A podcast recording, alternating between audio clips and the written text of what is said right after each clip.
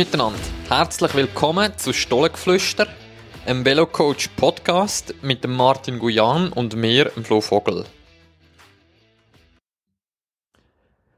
Ja, Sali Guschi. Hi Flo. Wir haben jetzt gerade off the record ziemlich lang über Grundlagentraining und so ein bisschen verschiedene Ansätze und Philosophien diskutiert und ja, jetzt würden wir eigentlich gerne noch ein bisschen auf das eingehen und das eine oder andere aufnehmen, oder? Ja, ich glaube, wir haben gescheiter vorher schon mal laufen lassen. Ähm, ja, aber jetzt sicher ein gutes Thema, oder? Genau, aber bevor wir zu dem kommen, habe ich noch etwas anderes, was ich auch vorhin kurz angesprochen habe, drauf, wo mich noch selber würde interessieren, wie du das gemacht hast. Und zwar ist ja der André mit dem Nino zusammen Escape Epic gefahren und du bist ja im André sein Coach und ja, jetzt würde es mich mal so ein bisschen interessieren, wie du das angegangen, oder wie du das angegangen sind, weißt du, so ein bisschen unmittelbar nach der Cape Epic, wie das aussieht. Weil ich glaube, etwas härteres als Cape Epic gibt es vermutlich nicht, oder? Im Mountainbike. Ja, also es ist wirklich, äh, wenn man das vielleicht noch in, in TSS auch noch mal ausdrücken kann oder so, ist, äh, das gibt rund 2000 TSS, also das ist wirklich äh, so 300 pro Tag. Genau, das wäre eigentlich gerade meine nächste Frage. Das hast, hast du das gerade vorweggenommen. Aber es hat er einen TSS von 2000 gehabt? Genau, ja. Und das Okay. Herbsttrainingslager als Vergleich ist ja irgendwie 1000, oder? Ja, also zum 1000 haben musst du schon, schon recht tun. So 1200, das ist, glaube ich, so ein bisschen das höchste der Gefühle, was du hinbringst in einem Trainingslager pro Woche, oder? Ja. Genau, wie, ja. wie hoch war denn der CTL gewesen, nach dieser Woche? Ah, da müsste ich noch mal kurz nachschauen. Da habe ich jetzt gar nicht, äh, ich tue es noch nachschauen, während was ich Mhm. im Reden bin. Ich weiss zwar nicht, ob ich jetzt kann. Aber, ähm, ja, noch zum Dings. Eigentlich meine St- Strategie, also ich bin ja jetzt Cape Epic auch zweimal selber gefahren. Wie viel Mal bist du gefahren? Fertig? Äh, fertig bin ich Einmal bin ich, glaube fertig gefahren. Ja. Aber äh, zweimal bin ich gestartet, einmal bin ich fertig gefahren. Gut fertig gefahren bin ich nie.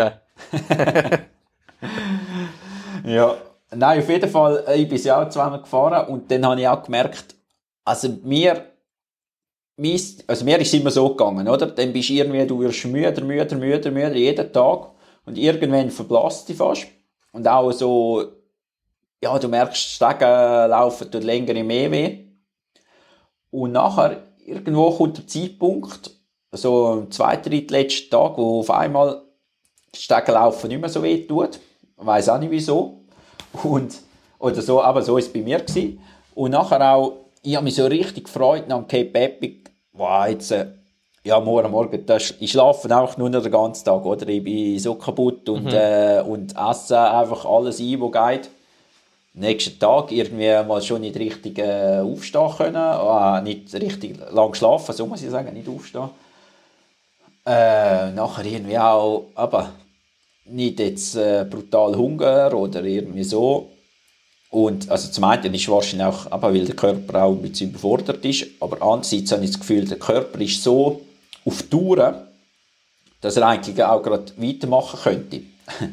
Und dann war meine Überlegung, gewesen, anstatt gerade irgendwie einen Schlussstrich ziehen und eine Pause machen, zu, zum dich wirklich gut erholen, ist mir eigentlich so ein bisschen ein, ein Tapering, weiss nicht, sagen wir dem Tapering äh, in dem Fall, weiß nicht, dass man wirklich eigentlich in den ersten paar Tagen noch trainiert. Eigentlich auch so vielleicht zwei, also der erste Tag sicher mal Ruhetag, mit locker fahren und nachher eigentlich schon wieder irgendwie so drei Stunden und nachher so wie eine Stufe eine Stufe nach der anderen zurückgeht und dann aber nach vielleicht noch drei Tage dann ja, ein paar Tage wirklich fast nichts macht oder irgendwie auch zurück auf eineinhalb Stunden geht. Aber das, ist, das was, du, was er jetzt gemacht hat nach der Epic, das ist einfach Grundlage gewesen, oder? Die drei Stunden, die du jetzt gesagt hast, zum Beispiel Genau. zwei Tage danach. Genau, ja. Jetzt habe ich gerade noch gesch- kurz Ding. Äh, wir sind auf einem CTL am Schluss auf 138 gewesen. Okay, und normalerweise wird er jetzt vor einem Weltcup bist wahrscheinlich irgendwie bei 110 oder so, oder? Ja, oder? genau, um das herum. Ja. Ja, der CTL geht eigentlich noch, aber die, äh, der TSS von 2000, das finde ich schon, das ist recht krass. Ja, Das äh, sagt viel aus, oder? genau. Ja, und aber darum, und aber irgendwann, so habe ich auch das Gefühl, aber wenn man nachher irgendwie wirklich sehr reduziert trainiert, zwei Wochen lang, es ist dann auch, irgendwann kommt, kommt ein Loch, äh, irgendwann meistens im Mai, bei vielen. Und aber zum dem irgendwie aus dem Weg gehen, ist aber, dass man so ein bisschen wie abtrainieren tut und nachher äh, dann Pause und dann verlierst du auch irgendwie weniger an Training. Das ist so meine Überlegung. Wir sind jetzt also so am, am Ausprobieren. Und äh, ja, fahrt jetzt auch schon am Samstag, äh, aha, Samstag, wir sind ja am Aufnehmen, vielleicht noch nicht ausstrahlen, ist die Elbe gefahren oder fahrt noch Elbe, wie, je nachdem, wie man es aus, äh, ja, wenn es mhm. veröffentlicht kommt. Und äh, dort ist dann meine Taktik wieder, aber eigentlich möglichst ruhig und dann irgendwie zwei Tage vorher, wieder zwei, drei Tage vorher, eigentlich so mit kurzen Sprints eigentlich den Körper wieder wachrütteln. Mhm. Noch, noch ganz kurz nochmal zum, äh, zum DSS. Ich habe einen Athlet, der mal durch die Swiss gefahren ist, der Kevin, du ja auch, oder? Der Dario ist ja durch die ja. Swiss auch schon gefahren. Und dort ist der... Nein, Romandie ist gefahren, ja. Ja, der Romandie. Und ich meine, das ist ja von den Tagen ist es vergleichbar mit der Cape Epic, aber vom Load ganz klar nicht, oder? Ich meine, durch die Swiss gibt wesentlich weniger Load als jetzt äh, die 2000, oder? Ja. So, das ist einfach, einfach noch so als Anmerkung, um das so ein bisschen zu vergleichen. Ich denke, Cape Epic ist, kann man schon so sagen, ist härter als jedes äh, Pro Tour, einwöchige Pro Tour Rennen, oder? Ja, genau. Ja, es ist halt auch, weil man ja, nicht so im Feld fahren kann, oder? Und eigentlich jeden Tritt musst du selber machen. Ja, ja und eben das Gelände, das Element, oder? Das ist halt wie so ein bisschen, ja... Ja, genau. Also mit jedem Tritt andere... selber machen meine ich eigentlich, dass man zwei, aber Windschatten fahren mhm. halt so. Mhm. Wo man äh, selber treten muss man auch in, in der Tour de Suisse. ja, ist spannend. Hoffen wir, dass es geht auf. Äh, ist sicher immer, ja, gewisse Unsicherheit oder ein gewisser Poker ist bei so etwas immer dabei, oder? Ja. Kann man schon sagen. Wenn man so von 100 auf 0 abgeht, habe ich auch das Gefühl, dann ist wieder, äh, aber ist der Körper so mit ja, aber dann weiß er gar nicht so recht, was passiert und, und äh, hat das Gefühl, dann ist vielleicht auch, ist man auch anfälliger auf, auf Krankheit. Und wenn er immer noch so ein bisschen weiterläuft, oder, wenn der Motor immer noch so ein bisschen laufen lässt, dann habe ich das Gefühl, aber, äh, geht auch das besser. Mhm.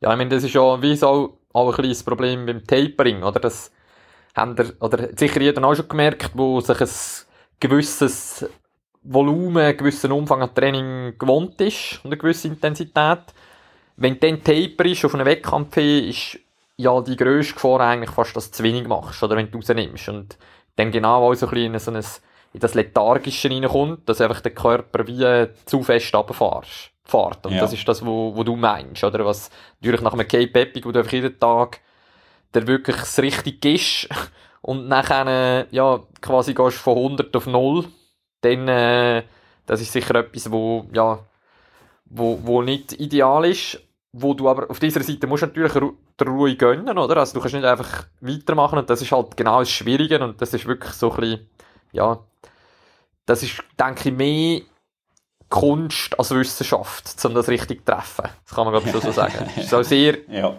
individuell und ja, das ist äh, wirklich etwas, was enorm schwierig ist und sehr individuell und wo ja, eine Haufen Erfahrung auch, ja.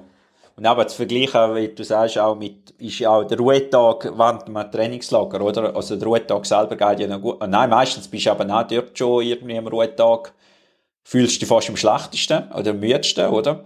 Weil einfach, äh, du weißt, es, ja, jetzt musst du nichts, nichts machen. Äh, Hankerum aber braucht es den, den Ruhetag. Und am nächsten Tag, am ersten Trainingstag am Ruhetag, fühlst du ja meistens dann eben auch nicht brutal gut in der ersten halben Stunde, oder? Mhm. Ja, spannend. Ja, und eben das ja. Tapering, was du sagst, oder? Über das haben wir ja vorher gerade auch noch diskutiert. Äh, aber wie fest musst du Tapering, oder? Wenn, wenn das Tapering nimmst, nimmst du ja vom Training draus, so jetzt auf den Hauptwettkampf, fährst du ja mit dem rund zwei Wochen vorher an. Aber eben, dass du dann genug früh wieder anziehst, oder? Dass äh, am Schluss eigentlich mhm. wieder der Körper wirklich aktivierst, auch mit gar nicht mit so wenig Training, ja. Mhm. Ja, das ist wirklich, denke das Schwierigste aus meiner Sicht an einer, an einer gescheiten Trainingsplanung, die aufgeht, ist wirklich, dass das richtig trifft. Ich glaube, da würden uns viel auch, äh, ja, in dem bestätigen, wo sich auch mit dem befassen, dass das wirklich eigentlich das Schwierigste ist am Ganzen, dass du wirklich eigentlich eben am Tag X wirklich in Topform sein, aber auch die dementsprechend fühlen, oder? Und das Mhm. ist, äh, das ist wirklich ganz, ganz, ja, das ist eine Kunst und ist etwas, wo, wo auch viel natürlich auch mit Try and Error zu tun hat, das Athlet selber, oder? Also du musst ein bisschen das rausspüren. Wenn du das ein, einmal etwas machst und es funktioniert, heisst das nicht, dass es beim nächsten Mal dann auch wieder muss, aber wenn du natürlich das äh, ein paar Mal gleich machst und du hast das gleiche, es kommt das gleiche Resultat dabei raus, sprich du fühlst dich gut, dann äh, ja, ist nachher eine Gewissheit, dass das wahrscheinlich ein Weg ist, der für dich funktioniert, oder? Und das hat, ist, hat sehr viel mit Erfahrungswert zu tun, oder? Ja, nein, aber das ist, aber einmal meint der eine geht es so gut, beim nächsten so gut, darum äh, ist, ist wirklich, ist wirklich ein schwieriges Thema. Und ich habe letzten, äh, letzten Winter auch ähm, quer mit dem Fahrer immer das Gefühl gehabt, ja, wenn es Doppelwochenende war, dann ist im zweiten, zweiten Rennen eigentlich fast besser gegangen. Also haben wir eigentlich nachher auch das Training am Tag vor dem Rennen angefangen richtig anzuziehen. Mhm. Also wirklich noch, noch äh, Schwellenwiederholungen gemacht. Mhm. Ein, eine oder fast zwei. Und, und einfach zum dort den Körper richtig aktivieren. Und das habe ich vorher noch nie, noch nie mit irgendwann gemacht. Klar, so zügige Runde oder so. Aber irgendwie bei ihm hat es, er hat das Gefühl es ist noch wie zu wenig. Und darum haben wir dann sogar das dort noch ein bisschen erhöht, ja. Oder? Ich meine, natürlich gibt es gewisse Grundsätze, wo man sich daran orientiert. Oder jetzt beim Tapering, du schon in der Regel lässt eigentlich die Intensität gleich und reduzierst den, den Umfang. Und ja, da reden wir irgendwie viel von 40, 50 Prozent, oder? In der Regel. Aber eben, das sind wirklich einfach so mal, das ist mal so ein bisschen die Ausgangslage, Theorie, aber die Praxis kann dann extrem stark von dem abweichen, je nach Athlet. Und das ist, ja, das ist etwas, wo eine Herausforderung ist, aber natürlich auch sehr spannend, oder? Ja, du hast ja vorher auch, aber wo wir noch das Mikrofon eingestellt haben, ist, ja, das Trainingsalter ist sicher auch sehr entscheidend, oder? Je höher, und das hast du selber auch gemerkt, oder? Wenn du äh, du mal rund 20 Stunden trainiert hast, pro Woche im Schnitt, hast du ja gemerkt, dass du dann äh, nicht mehr hast können, allzu viel daraus nehmen, sondern du hast dann einfach müssen, äh, ja, weiter trainieren. Und wo du vielleicht mit 22 hättest es gut leiden mögen, erholter sein, oder? Genau, umso höher das Trainingsalter oder einfach, ja, auch so ein bisschen dein, je nachdem wie dein Background ist, wie viel das du gemacht hast in der Vergangenheit, startest du an einem anderen Punkt und dementsprechend sieht das Tapering natürlich anders aus, oder? Aber, äh, ja. Ich denke, das ist ein Thema, wo wir mal ein ganzes Podcast damit können, äh, könnten füllen, oder? Ja, sicher, ja. Ich glaube, äh, aber gibt, gibt schon da das eine oder andere zu diskutieren, wo man auch äh, aber verschiedene Ansichten, Philosophien hat. Ja, Ja, eben das eigentliche Thema, wo wir haben wollen darüber reden, ziemlich abgeschweift, wäre ja Grundlagentraining. Jetzt, äh, ja, erzähl mal, wieso, dass wir auf das gekommen sind und, ja, was eben genau spannend im Ganzen ist, weil grundsätzlich ist Grundlagentraining etwas, wo nicht so sexy ist, könnte man sagen, oder? Gegen aussen. ja ähm, wie auf das Grundlagentraining, ja, aber ist sicher ein sehr wichtiger Teil vom, vom Training. Also, aber ich gebe meistens mittlerweile mit, dass kaputt machst du eigentlich nicht äh, im Intervalltraining, sondern kaputt machst du im äh, Ausdauertraining, wenn du das geschwind fährst. Und dass eigentlich das Intervalltraining nicht das Problem ist.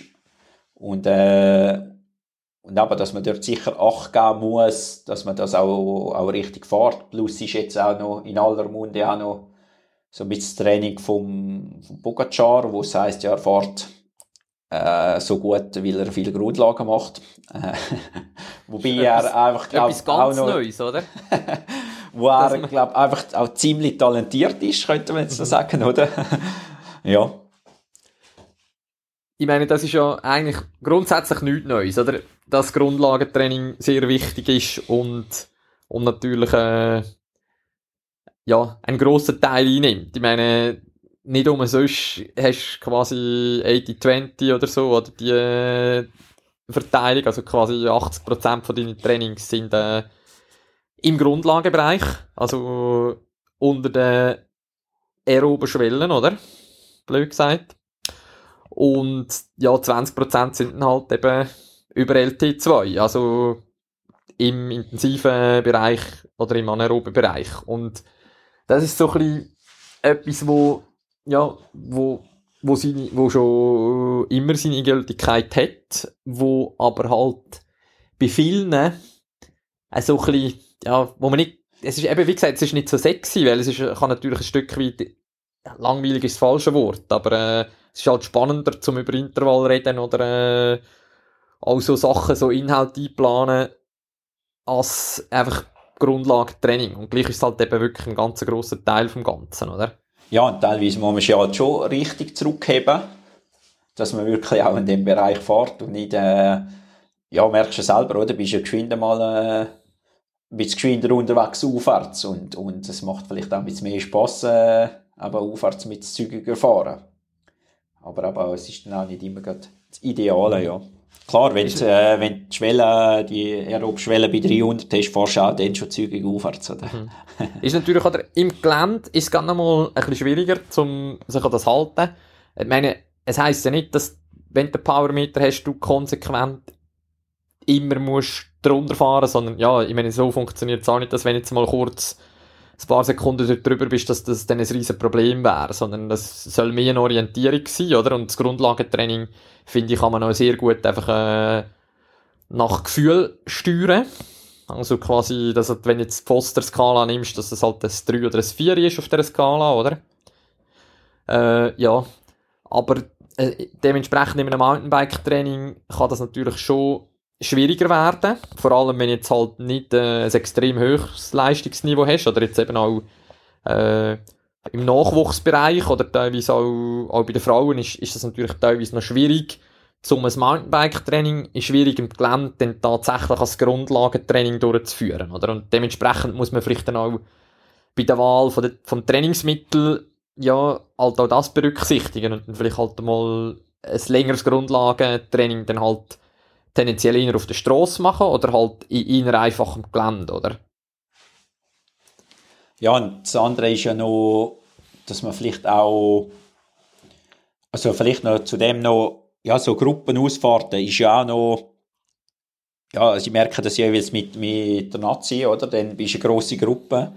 Ähm, wenn du vorderst Grundlagen fährst, dann sind die hinten sicher nicht mehr auf der Straße, oder? Sind sicher nicht mehr im Grundlagenbereich wenn du willst, dass die hinten sind, dann musst du vorne fahren, aber dann wird's geschwind, gibt's so ein bisschen Dynamik oder eben Auffahrt. Du musst wirklich so ein bisschen das Gespür haben, ja, wie viel musst du Aufwärts draus nehmen und vielmals wird dann einfach Aufwärts gleich weitergefahren, dann sind dann aber alle Aussengrundlagen. Das ist noch schwierig, aber dort finde ich dann auch ab und zu magst du das auch wieder leiden, weil dann trainierst du auch ein bisschen Gruppenfahren und ja, das mhm. Ganze, aber klar kann man das sicher nicht über das ganze Jahr äh, so mhm. machen, ja. Nein, sicher so Grundlagentraining in einer grossen Gruppe ist sicher nie ideal. Äh, jetzt, ja, ein Thema Verpflegen. Wie, wie gehst du das an? Also, bist du generell jemand, wo, wo quasi sagt, ja, fahrt als kurzes Grundlagentraining bereits verpflegt? Oder wie, wie tust du das handhaben? Ja, es ist sicher empfehlenswert, aber auf den längeren Ausfahrten auf jeden Fall verpflegt. Also das heißt mit Kohlenhydrat äh, fahren, ja. Mhm. Ich tue eigentlich grundsätzlich mittlerweile empfehlen, zum alle Grund, äh, zum sämtliche Grundlagentrainings verpflegt fahren. Also logisch, wenn jetzt äh, ein einstündiges Training machst, klar, wenn es jetzt vielleicht ein kompensatorisches Training ist, äh, Tag oder zwei vor dem Wettkampf, dann würde ich es vielleicht sogar selbst das verpflegt fahren, weil du willst ja dann vielleicht eben deine Glykogenspeicher schonen. Äh, aber sonst ist es natürlich nicht unbedingt notwendig. Wenn jetzt wirklich irgendwie, weißt eine zweite Einheit, die ist irgendwie eine Stunde oder 90 Minuten, äh, ja, ist, musst sicher nicht 60, 70 Gramm Kohlenhydrat pro Stunde haben, aber es kommt wirklich immer auf den Kontext drauf an. Aber jetzt gerade so ein bisschen, bei längeren Sachen habe ich eben gleich das Gefühl, dass du kannst profitieren wenn du die gut verpflegst, weißt du, auch über, über, über längere Dauer, weil einfach die Qualität den wichtigen intensiven Einheiten kann besser sein. Oder anders schon mal gesagt, wenn jetzt du vier, fünfstündige Einheiten nicht verpflegst oder einfach viel weniger als du tatsächlich benötigst, kann das auf Dauer raus nachher ja, unter Umständen ein Problem werden für die Trainingsqualität, die du hast über das Gesamte gesehen. Und aus dem Grund tue ich eigentlich schon empfehlen, zum wirklich auch sämtliche Grundlagentrainings verpflegt fahren und dann halt wirklich so, ich sage bis zwei Stunden langt wahrscheinlich 30 Gramm Kohlenhydrat pro Stunde, nachher, wenn, oder 40 Gramm und wenn es dann drüber ist, ja, dementsprechend halt äh, immer höher gehen. Oder wenn jetzt irgendwie auf eine 3-4-stündige Ausfahrt ist sicher nicht schlecht, wenn du rund 70 Gramm Kohlenhydrat pro Stunde anpeilst. Und dort kommt halt noch etwas anderes zu, dazu, das sogenannte Train the Gut. Das ist sicher ja auch schon die damit befasst, oder? Genau, da habe ich jetzt auch gerade noch mhm. sagen, ja. Das ist eigentlich, du musst auch den Magen trainieren. Du kannst, wenn du dir nicht gewohnt bist, zum Kohlenhydrat konsumieren während der Belastung, äh, ist es wie natürlich für den Magen auch ja, oder für deinen Körper schwierig, um das aufzunehmen. Das ist auch etwas, was man trainiert. Also man tut den Magen trainieren, wie man das äh, halt sonst auch macht, oder? Und das ist ein Punkt, wo die letzten Jahre immer mehr Thema wird, wo natürlich im Strassenradsport oder im Triathlon nochmal ein grösserer Punkt ist, weil dementsprechend halt einfach die Belastung, also die Wettkampftour länger ist. Und äh, umso länger die Wettkampftour, umso tiefer die Intensität. Und dementsprechend ist es natürlich auch möglich, zum mehr Kohlenhydrat pro Stunde aufzunehmen. Oder? Also auf der Straße reden wir mittlerweile von äh, bis zu 100 Gramm oder teilweise noch mehr, oder? Und im Mountainbike ist es, denke ich, nicht notwendig, dass man 100 Gramm Kohlenhydrate oder mehr pro Stunde konsumiert. Aber selbst wenn das vielleicht bei 60 Gramm ist pro Stunde, ist es natürlich ein Vorteil, wenn man das auch trainiert im Training. Und, und das ist halt auch ein weiterer Punkt, wo, ja, wo ich denke, dass es wirklich durchaus Sinn kann machen zum, ich meine, bei, bei Intervalleinheiten sowieso durch das Pflicht, dass du so verpflegst im Wettkampf, aber auch bei Grundlagentraining finde ich das ein wichtiger Punkt. Wir sind ja beide auch noch in dieser Zeit auch gewesen, wo, wo man eher einen Kohlenhydrat gespart hat, auch im Training. Aber äh, da bin ich jetzt total anderer Meinung, dass wirklich, ja, aber wie du sagst, mehr, mehr verpflegt fährt und so auch äh, Qualität aufrechterhalten und auch für den nächsten Tag schon wieder ready ist und, und dem Körper auch nicht irgendwie das Gefühl gibt, ja, jetzt muss er anfangen sparen, oder? Mhm. Und äh, was dann aber vielleicht auch noch andere Nebeneffekte kann. Mhm.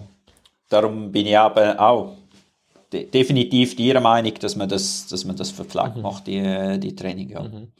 Wenn jetzt etwas müsstest weglassen im Training, also quasi, ja, rein hypothetisch, äh, du hast die Wahl zwischen sämtliche Intensitäten müssen weglassen oder sämtliches Grundlagentraining, dann ist der Fall klar, dann müsstest du die Intensitäten weglassen, oder? Du kommst auch mit nur Grundlagentraining verdammt weit, oder? ja, würde ich jetzt auch sagen, ja. aber das ist jetzt recht eine hypothetische Frage. Ja, schon, aber eben, es, es zeigt halt ja. auf, dass, dass es einfach äh, dass es essentiell ist und dass es äh, dort gibt es keine Abkürzungen, oder? Weißt, ja. es, es gibt ja viel so ja, das ist vielleicht jetzt nicht, nicht äh, im Leistungssport ist das weniger ein Thema, aber so ein bisschen im Breitensport oder, oder äh, vielleicht auch so im Amateursport, weißt du, so ein bisschen Leute, die wenig Zeit haben, oder ist so ein bisschen das High Intensity, jetzt zwar vielleicht auch weniger, aber es ist zeitlich recht, äh, ja, ist so ein bisschen ein Hype um das, oder? Und das ist einfach etwas, wo, wo nicht funktioniert. Du kannst nicht, du kommst nicht drum herum, ums Grundlagentraining. Du kannst das, wenn du jetzt halt einfach nur fünf Stunden Zeit hast, selbst dann musst du noch Grundlagentraining machen. Klar, kommt auch ein bisschen darauf an, was ist für ein Background. Weißt du, jemand, wo, wo vielleicht äh, mal Ausdauer Leistungssport gemacht hat, der hört auf und will dann wieder etwas machen, der kann das vielleicht ein bisschen anders angehen und ein bisschen mehr Intensität einbauen als, als jemand, wo, wo diesen Hintergrund nicht hat. Aber grundsätzlich kommst halt nicht, nicht um, äh, ja, um Ausdauertraining herum. Selbst wenn, wenn du wenig Zeit hast, macht es keinen Sinn, um die fünf Stunden, die du hast pro Woche nur in Intervalltraining zu investieren, oder? Ja, das definitiv, ja.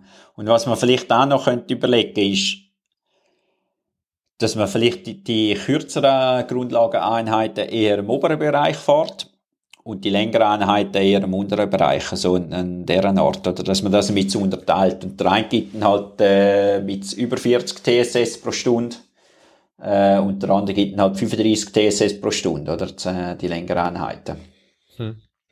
Dort ist, ist das ist etwas, wo, das ist ein guter Punkt, mit dem schaffen wir ja natürlich auch, vor allem eben jetzt ähm, im, im Profibereich.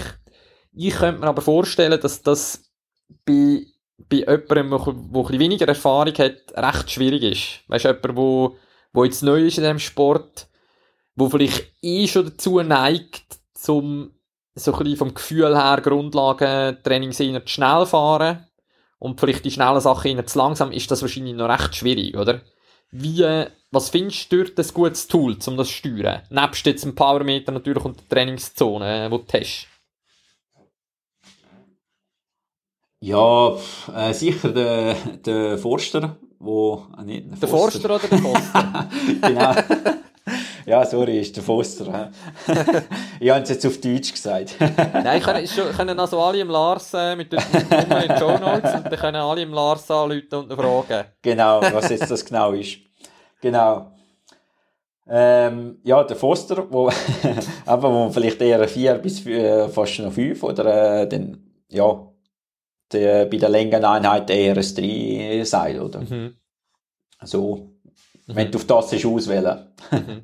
Oder eben natürlich halt wirklich ein Powermeter. Aber ich glaube, ja, genau. das, ist, das ist schon etwas, wo, oder, wo man wahrscheinlich mit, mit jemandem zusammen muss anschauen muss, wo, wo ein bisschen, ja, wo Erfahrung hat diesbezüglich. Oder wenn man sich jetzt einfach selber quasi vornimmt, ja, ich tue jetzt ein bisschen die, die kürzeren Grundlagen Einheiten fahre jetzt einfach ein bisschen schneller, das kann unter Umständen noch, noch heikel werden. Oder dort lohnt es sich dann sicher, um eben mit einem Trainer zusammen zu arbeiten, denke ich. Ja, das wären die zwei Telefonnummern, die von dir.